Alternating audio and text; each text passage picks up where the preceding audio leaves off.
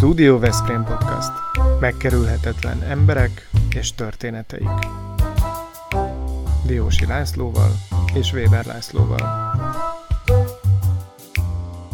Mi tényleg a valóságról beszélgetünk.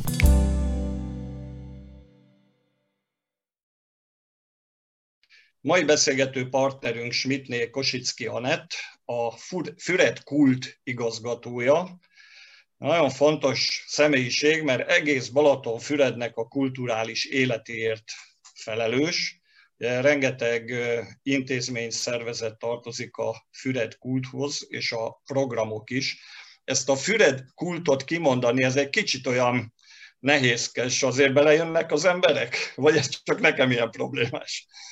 Üdvözlök én is mindenkit, szervusztok! Sokkal könnyebb kimondani a Füred Kultot, mint az, hogy Balatonfüred kulturális közgyűjtemény fenntartó non-profit Kft. Megvéve. Barátságosabb. Oké, meggyőztél.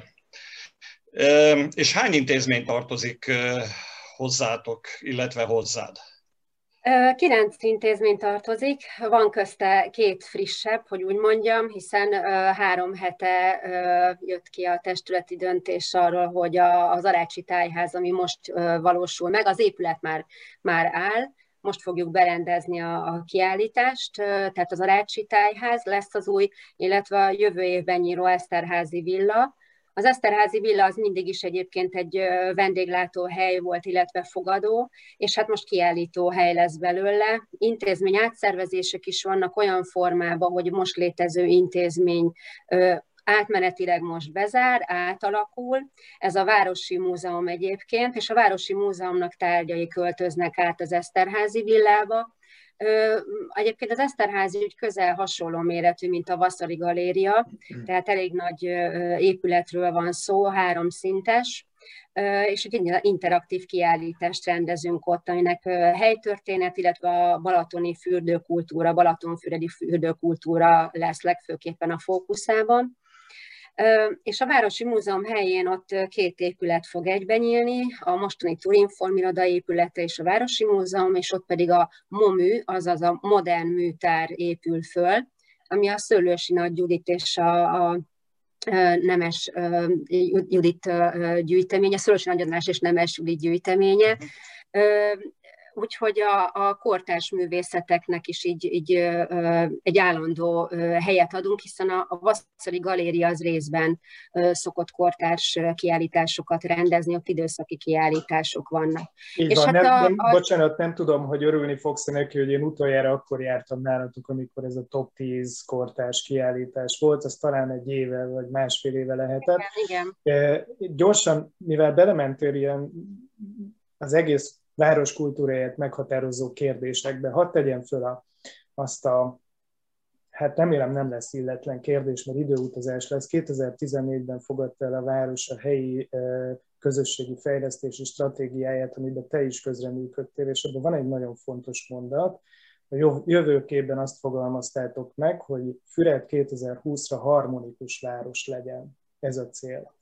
Ebben igen. Hol tart Balatonfüred? Harmonikus város Balatonfüred ma? Tehát itt, amiről szó van, a kultúra és a közművelődés, én abszolút azt érzem, hogy harmónia van. Ugyanis, ugye, én anno Veszprémben dolgoztam 16 éven keresztül, ott is mindig kerestem egyfajta harmóniát, és valószínűleg itt a város méreteiről van szó, és a más a lépték. És itt megtaláltam azt a kapcsot, ami a klasszikus közművelődés, a kisközösségek és a magas művészet közötti kapocs. Tehát a kettő tud egymás mellett nagyon szépen működni, és én úgy látom, hogy minden területen megfelelő arányban és nagyon jól működünk, és ez nem azért, mert én benne vagyok, hanem nagyon jó munkatársakkal dolgozunk együtt, és nagyon jókak a kisközösségek itt Balatonfüreden, tehát nagyon sokat számít az egy településen, hogy milyen összefogás, milyen az élő kulturális közművelődési erő. Én Borrendi tag vagyok, Csopak Balatonfüred, Borrend tagja, és Mikor harmóniáról van szó, akkor nekem rögtön az is eszembe jut, hogy a kultúrának és a bornak is valamilyen harmóniája kell, hogy legyen, mert ugyebár Balatonfüred a bor és a kultúra városa, vagy a te esetedben inkább azt mondom, a kultúra és borvárosa. Szóval ebben is van valamiféle együttműködés, vagy egymásra utaltság? Hogyne. Nekünk állandó a kapcsolatunk egyébként a borászokkal is. Ugyanúgy, amint említettem, hogy a helyi kisközösségekkel történő együttműködés nagyon fontos, ugyanígy a borászokkal is a kapcsolattartás, és a helyi vállalkozókkal is. Tehát nem tudnánk mondjuk a Könyv-O Jazz Fesztivált sem megrendezni, vagy a füredi születet csak így példaként, hogyha nem lenne olyan jó a kapcsolat ezekkel a vállalkozókkal, hiszen itt éttermekkel is együttműködünk, és borászokkal is együttműködünk, és hát azért szerintem a város nagyon jól szervezi a borkultúráját, hogy így fogalmazzak. Nem csak a baráti kapcsolatok vannak meg, hanem ennek van egy hivatalos alapja is, tehát van követelményrendszere annak, hogy a borászok hogyan működnek itt közre Balatonfüreden. Tehát vannak bizonyos kötelezettségeik, hogy a kultúra mesdjéjén milyen eseményekben és milyen minőségben vesznek részt a borászatok, és ez bizony meghatározza azt is, hogy később milyen lehetőségeik vannak részt venni bizonyos eseményeken, amiből nyilván profitálhat, de ahhoz, hogy ezeket elérje, a közösségi, kulturális életben is aktív szerepet kell vállalniuk. Most az igazgató asszony milyen kapcsolatban van a borral? Követi-e a polgármester úr példáját, aki szintén borrendi tag, és azért megkóstolja a bort, ha olyan helyzetbe kerül, ugye? Te hogyan viszonyulsz ehhez? Én inkább boros ember vagyok, mint sörös. Ugye ezt szokták kérdezni, hogy boros vagy, vagy sörös. Én inkább az vagyok, és egyértelműen én nem azért, mert ez egy úgymond kötelezettség, nem. A fehérborpárti vagyok, abszolút a száraz fehérborokat kedvelem. Hát egy kicsit a dolognak annyi hátulütője van, hogy amíg mások élvezik ugye egy fesztiválon, egy borfesztiválon a borokat. Mi szervezőként az utolsó sorban szoktunk a testefele kocintani a kollégákkal, tehát azért nekünk így a napközben a gyors talpalásról szól. Anett, behúzott a Laci egy olyan témát, ami tulajdonképpen egy füredi márka, illetve hát a Balaton márkája a fehérbor, és a mi podcastunkat tudjuk, hogy egyébként nagyon sok helyről követik a világban, és beszéljünk egy kicsit erről a Füred márkáról. Ugye, hogyha mi Füredre gondolunk, akkor ilyen márkajegyekként eszünkbe jut a reformkor, Jókai, a savanyúvíz, vagy az Annabel. Ezeket úgy nagyjából mindenki ismeri. Van-e olyan, amiről mondjuk így a 20. században született márkaként tudunk gondolkodni Füredhez kapcsolódóan, ami nekem van egy ilyen kis zárójeles meggyőzésem, hogy pont ez a kulturális sokszínűség, meg ez az intézményrendszer például egy ilyen lehet, de van-e olyan, amit így a nagy közönség is akár megismerhet Füred márkaként? Ami Füred márka és 20. századra tehető, én nem nagyon tudok most olyat mondani, aminek nincsen már meg a régebb múltja. Tehát, hogyha a vitorlázásról is beszélünk, ugye itt nem 100 éven belüli távlatokról, hanem jóval régebbről beszélünk, tehát itt gyakorlatilag minden a reformkorral egy időre tehető. Az intézményrendszer az egy kicsit más. Ugye 10 éve alakult ez az intézményrendszer így. Most megint egy picit olyan, mintha terelnék vissza erre a mesdjére, de azért vagyunk büszkék rá, hogy tud működni, mert ez egy 10 éve alakult ez a KFT, ez a Füred Kult, és hát most már lassan 9. éve lesz, hogy úgy működik, hogy mind az előadóművészetet a színház, mind a közgyűjteménye a kiállítások, mind a közművelődés és rendezvényszervezés szervesen együttműködő egész itt Balatonfüreden. És a harmónia itt is visszaköszön, amit mondtam, hogy nem csak a kisközösségektől a magas művészetig, hanem a különböző szakmaterületek is ilyen szépen harmóniában együtt tudnak működni. És ez valóban egy jó márka kezd lenni, mert most már egy országos példává váltunk. Nyertetek egy nagy díjat, a Magyar Fesztivál Szövetségnek a nagy díját, az Annabálhoz kapcsolódó rendezvények okán, amit ugye primás versenyi, meg énekkar, meg sokféle rendezvény, esemény van. Ezt jó lenne egy kicsit kibontani, mert sokak csak azt gondolják, hogy maga az Annabál létezik, arról szinte mindent tudunk, erről nem is akarunk sokat beszélni, de fölfűztétek hozzá ezt a rendezvénysorozatot. Ez, honnan jött ez az ötlet, és ez marad így? Ennek hagyománya lesz most már? Igen, ez is most már 8. alkalommal valósult meg idén. Hát a szerencsénkre ez volt az, amit a pandémia nem mosott el. Ugye egyes bálokat le kellett mondani, sőt, hát a 19-es bált, azt, nem, bocsánat, a 2020-as bált azt le kellett mondanunk. Ellenben ugye... Volt ilyen egyébként a Annabál történetében? Igen, vagy? A második világháború után volt, meg tehát azt hiszem 2 vagy 3 alkalom volt összesen, amikor így elmaradt az Annabál, tehát úgy gyakorlatilag nincs túl sok olyan év, amikor nem volt, vagy egy picit más formában, kisebb formában valósult meg. De most már 8 éve Anna Granda-dal a helyszínen valósul meg. Ellenben a fesztivál az nagyrészt a szabadtéren és a gyógytéren történik, kivéve a primás verseny, mert az ugye fedett helyen van, hát hiszen a hangzás ott a legjobb egy ilyen, tekintsük úgy, hogy vizsgára, meghallgatásra. A története egyébként azért van ez a fesztivál, mert az Annabál nem elegendő arra, hogy kibontsuk az Annabáloknak a történetét.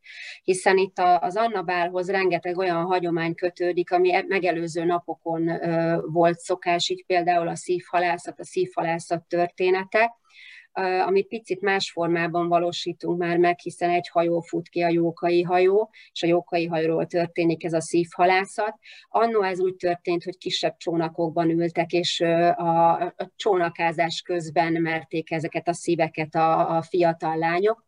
És hát nyilván az Operaház együttműködése, a Hagyományok Háza együttműködése is számunkra nagyon fontos. A primás találkozó azért kapott itt Balatonfüreden a fesztiválnak a körében helyet, mert az Annabáloknak állandó szereplői voltak a cigányzenészek, a cigány primások, hát csak említsük a Füredi Cigány című népszerű dalt is, és hát ez megjelenik az Annabálon is egyébként, tehát a cigányzenészek állandó szereplői a bálnak. És hát mellette az Operaház, szintén egy üzenet mindenki számára, hogy az operát ugye a magas kultúrához soroljuk. Sokan egyébként húzóckodnak még a fogalomtól is, vagy nem tudják meghatározni, hogy mi is az a magas kultúra, de nem szerették előnyben részesíteni esetleg, és számunkra ezért olyan kellemes meglepetéssel zajlik ez az opera, ezek az opera esték, hiszen 3 napon keresztül is operákkal foglalkozunk, teljes teltházzal a gyógytéren, és ingyenesen tekinthetők meg ezek az operák, opera estek. Volna még egy fontos kérdés, ami kapcsolódik a kulturális élethez. A mi beszélgetéseink során a könyv az mindig előtérbe kerül, hiszen ez a Studio Veszprém podcast műsor Cunami is könyvből indult ki, és megkérdezzük a beszélgető partnereinket, hogy milyen könyvet szeretnének ajánlani a nézőknek, hallgatóknak. Nálatok egyébként a Könyv-O Jazz Fesztivál keretében jól tudjuk, hogy vannak könyvbemutatók, sőt van egy olyan személy, Jásdi István, akivel mi már beszélgettünk ebben a műsorban, az egyik epizódban, és ti pedig azt hiszem, hogy az egyik könyvét, talán a Lyukasóra című könyvét mutattátok be, vagy hát az volt a fesztivál egyik olyan könyve, amit a széles nyilvánosság előtt lehetett olvasni. No, tehát te mit gondolsz a könyvekről? Visszatérve egyébként, Jázsinak másodszor volt nálunk könyvbemutatója, és hát én most is azt kértem, hogy a Figula Mihállyal beszélgessenek, ők nagyon nagy barátok egyébként, szintén egy harmonikus kapcsolatról van szó. Én, hogy milyen könyveket, tavaly megjelent egy játék, és én ezt nagyon szerettem egyébként az interneten, hogy be kellett mutatni a 10 kedvenc könyvet, és én is rácsodálkoztam néha ismerősöknél, és nagyon nehéz volt eldönteni, hogy a 10-be mi kerüljön bele. Meg hogy meddig menjen az ember vissza, mert hogyha gyerekkoromban visszamegyek, akkor a Kipkop sorozat volt a kedvenc a mesekönyvek közül. Ha a tinédzser koromat tekintem, akkor az első, azt mondom, hogy az első olyan komoly könyv, ami úgy meghatározóvá vált, az a 100 év magány volt, és akkor nagyon sok latin-amerikai írót is olvastam, és a mai napig nagyon kedvelem őket, Szilvát is például, de én nagyon szeretem Isabel Allendét, például a Kísértett ház az egyik kedvenc könyvem tőle. Hadd kérdezek én, még mielőtt a Lacinak visszaadnánk a szót, mit szólsz Kokas Márta szakácskönyvéhez? Ismered Kokas Márta szakácskönyvét? Néhány receptjét ki is próbáltuk már, igen. Avassuk be a többieket, vagy kiről beszélünk? Igen, Jókai Mórról beszélünk, ugye Kokas Márton néven adott ki ő recepteket, és a Jókai Emlékházat nem nagyon emlegettük, pedig az összes intézmény közül számomra a legkedvesebb intézmény a Jókai Mór Emlékház. Azért is, ami hihetetlen Jókainak a munkássága, nem csak mint író, mondjuk költőként kevésbé, de a mezőgazdasági tanban, a természettudományokban, a csillagászatban, tehát valami hihetetlen tudása volt, olyan kézügyessége volt, tehát az emlékházban is ki vannak állítva ugye saját kezével készített természetrajzok, szó szerint természetrajzok, illetve ugye a szobrai is, és a mai napig úgy tudok bemenni a Jókai Emlékházba, hogy minden nap van valami új felfedezni való. Tehát azt hittem, hogy ismerem, és akkor mondjuk felvetődik, hogy egy másik téma, egy másik nézőpontból dolgozzunk még egy kicsit Jókai munkásságán, az ember elkezd elmerülni benne, és újabb felfedezni valók vannak az emlékházban. Figyeljen, hát szerinted ez egy vagány fickó volt? Én amit tudok, néhány történetet az életéből, az alapján én erre gyanakszom. Tehát aki mondjuk az aranyember hitelező nyomására néhány hónap alatt írja meg úgy, hogy a téli Balatonról a legszebb tájleírást alkotja, úgyhogy ő télen sose volt a Balaton, ami elképesztő. Igen, igen. Hát ugye én azt mondanám, hogy inkább pletykák vannak róla, mert hát az állítás nem feltétlenül igaz sokszor, de állítólag ő például azért van kint a távcső is az ablakban, mert rendszeresen nézte, hogy kik a friss leszállók, akik leszállnak a hajóról, van-e potenciális kártyapartner, ugye ő nagyon szeretett kártyázni is, de szerintem nem csak ezek miatt a dolgok miatt lehetett ő egy nagyon szórakoztató, nagyon társasági ember, csak magában, hogyha megnézzük azt, hogy egy jókai családnál töltött ebédnél vagy vacsoránál milyen étkek voltak feltálalva, ha csak azt végigegyeztették, már az egy kaland volt. Tehát elképesztő, hogy akkoriban a kagylótól elkezdve a tengeri sűnig minden megjelent az étlapon, hogy ezt hogy szállították, miként, honnan vitték Dalmáciába, jég között, szalmába csomagolva, tehát ezek is nagy felfedezések egyébként, és hát egyértelműen a társasági életét, ahogy élte ő a családjával, a feleségével, ez egy üzenet, hogy egy szórakoztató személyiség lehetett. Mi szeretnénk minél többet megtudni a Füred Kult igazgatójáról is, mert hogy ugye tudjuk, hogy volt valamiféle kiállítása a közelmúltban, amikor a Füred Kult dolgozói is be tudták mutatni mindenféle készségüket. A személyi asszisztens az énekelni tud kiválóan, az informatikus az dobolni, vagy a dobos informatikus. Igen. De azt nem tudtam meg abból a cikkből, hogy az igazgatónő az mivel szeret foglalkozni szabad idejében, vagy ő miben tehetséges különösen a kultúrán kívül. Hát nekem csak annyi van, de bevallom, most már hosszú évek óta már nagyon minimálisan tudok vele foglalkozni. Én is szeretek írni. Azt nem mondanám, hogy verseket írok. Volt egyszer kötetem is, ami megjelent annó, nagyon régen, 20 éves korom környékén. Én azt szoktam mondani, hogy én izéket írok, mert hogy nagyon-nagyon képzetlen vagyok ebben, és nagyon-nagyon nincs tehetségem. Tehát én gyakorlatilag a saját kisfiókom számára írok, amikor tehetem. A szabadidőmmel kapcsolatban a múltkor rám pirított egyébként egy orvos ismerősöm, hogy Neti, te hogy pihensz egyébként? És elkezdtem gondolkozni, és mondta, hogy az baj, ha gondolkozol, de így van egyébként, tehát igazából én, ha pihenek, akkor a kerttel foglalkozom, az egy aktív pihenés egyébként. Én szeretek főzni, már ha van rá idő, de gyakorlatilag ugye a szabadidőmet is azt hiszem, hogy a munkával töltöm, mert szeretem a munkával tölteni, tehát nem azért, mert elmaradásom van, hanem azért, mert újabb és újabb gondolatok vetődnek fel, inspirációk, és akkor újabb anyagot kell megnézni és keresni. Sok a felfedezni való, sok az olvasatlan könyv. Igen, igen, ezt tudjuk rólad, hogy imádod a könyveket és falod őket, hogyha az időd engedi, és esténként mindig egy könyvvel indulsz neki az éjszakának.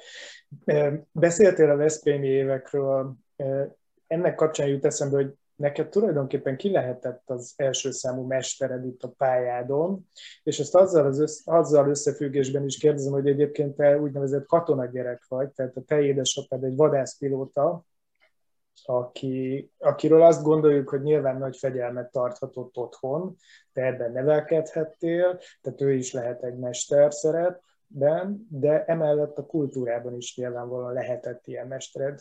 Jól látom én ezt, hogy akár erről is beszélhetünk. Igen, többről is beszélhetünk egyébként, nekem most is van meghatározó mesterem. A gyerekkoromban és egyértelműen a tinédzserkor, úgy 19-20 éves koromig a édesapám és anyukám gyöngyvér társaságában felnőve egyértelműen a könyv szeretete, a színház szeretete, a művészet szeretete, ez az állandó napi impulzus megvolt. Nem kellett irányítaniuk, mert olyan könyvek voltak ott, ha nyilvánvalóan, ami őket érdekelte, de öröm volt hozzányúlni ezekhez a könyvekhez. Tehát nálunk a klasszikus irodalom, hát nem tudom, hány ezer könyv van itthon most is, régen is egyébként együtt élünk, tehát most mi úgy lakunk, hogy alattunk egy szinten laknak anyujék, tehát a könyvcsere még most se akadály. Tehát nyilvánvalóan ez volt egy ilyen iránymutatás. Némileg próbáltak rám hatni a pályaválasztásnál, hogy legyek én is katona, hiszen a két bátyám is katona volt, vagy hát katona, de nekem nem sem az egyenruhát hordani, sem a 4:00 tehát nem, egy kicsit pontatlan ember vagyok ilyen szempontból, de csak ilyen szempontból vagyok pontatlan, és szeretek szabadabban és több kultúrával foglalkozni, úgyhogy én így nem hagytam befolyásolni magamat a pályán, és én annál jobban örülök neki, hogy semmilyen szülői segítség nem volt tulajdonképpen ahhoz, hogy elérjem azt, amit elértem itt a saját szakmámban. Anett, igen? A mesterek egyébként egyértelműen a Veszprémben a művelődési központban dolgozó kollégáim voltak,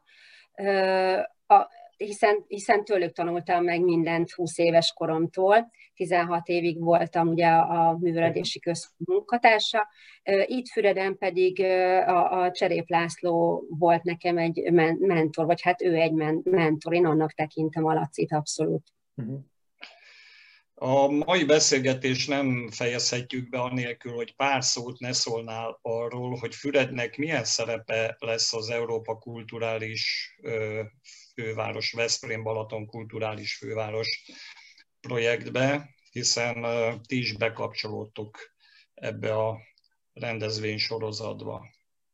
Igen, az Európa kulturális fővárosnál ott két dologról lehet beszélni. Vannak infrastrukturális fejlesztési tervek, amik már elindultak egyébként, illetve vannak úgymond a csúnya fogalommal a soft elemek, tehát a rendezvények és kulturális programok.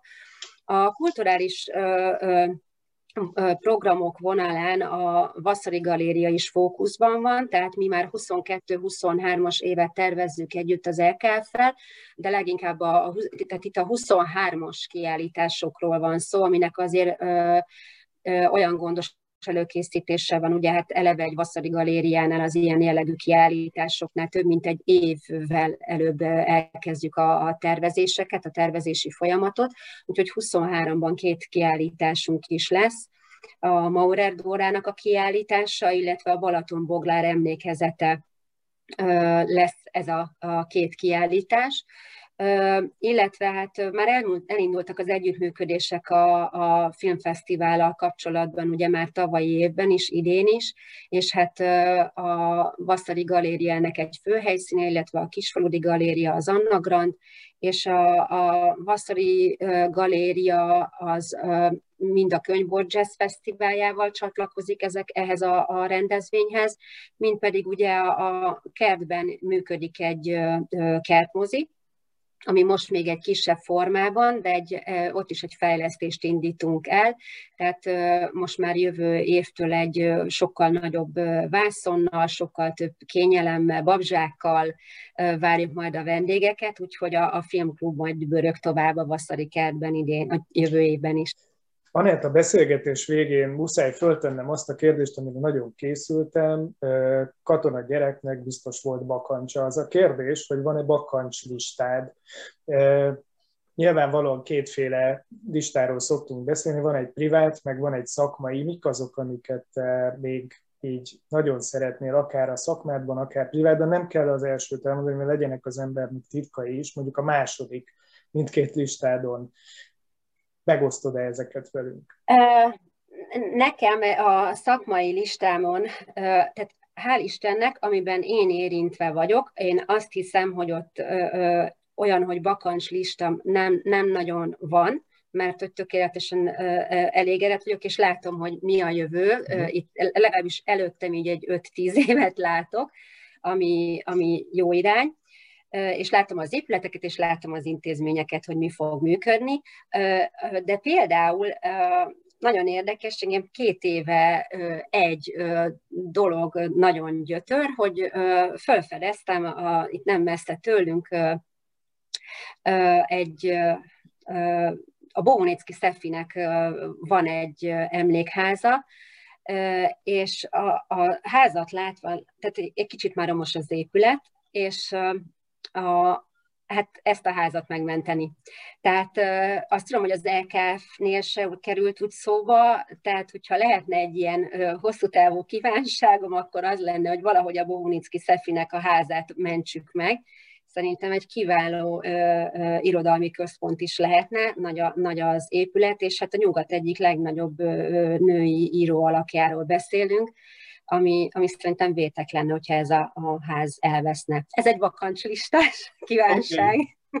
Köszönjük, és esetleg a privát szférádból van olyan, amit föl akarsz mászni egy hegy csúcsára, meg akarod hódítani a dzsungelt, tudunk-e ilyenről beszámolni? Én pálnát szeretnék simogatni. Oh. Hát köszönjük szépen a beszélgetést, azt gondolom, hogy nagyon érdekes volt, sok információ birtokába kerültünk, és egy nagyon ambiciózus hölggyel találkozhattunk, aki már nagyon sokat bizonyított, meg vannak tervei is, nyilván együtt a munkatársakkal, meg az egész füredi közösséggel. És köszönjük Patronus Klubunk tagjainak, hogy ezt az epizódot is rögzíteni tudjuk, a Royal Kertnek, a Nyugalomnak, az Assixnak, a Prospektusnak, a Kuti és Fia Kft-nek, Ring Kft-nek, Bramaknak, Vitakingnek, a Targonca Trade-nek, a Szófia Magánklinikának és az Algidának. Jelentkezünk továbbra is műsorainkkal, köszönjük szépen, hogy rendelkezésünkre álltál. Köszönöm szépen én is, és üdvözlök mindenkit. Jó olvasást estére! Szia! Köszönöm. Ez a Stúdió Veszprém műsora volt. Hallgasson ránk minden pénteken!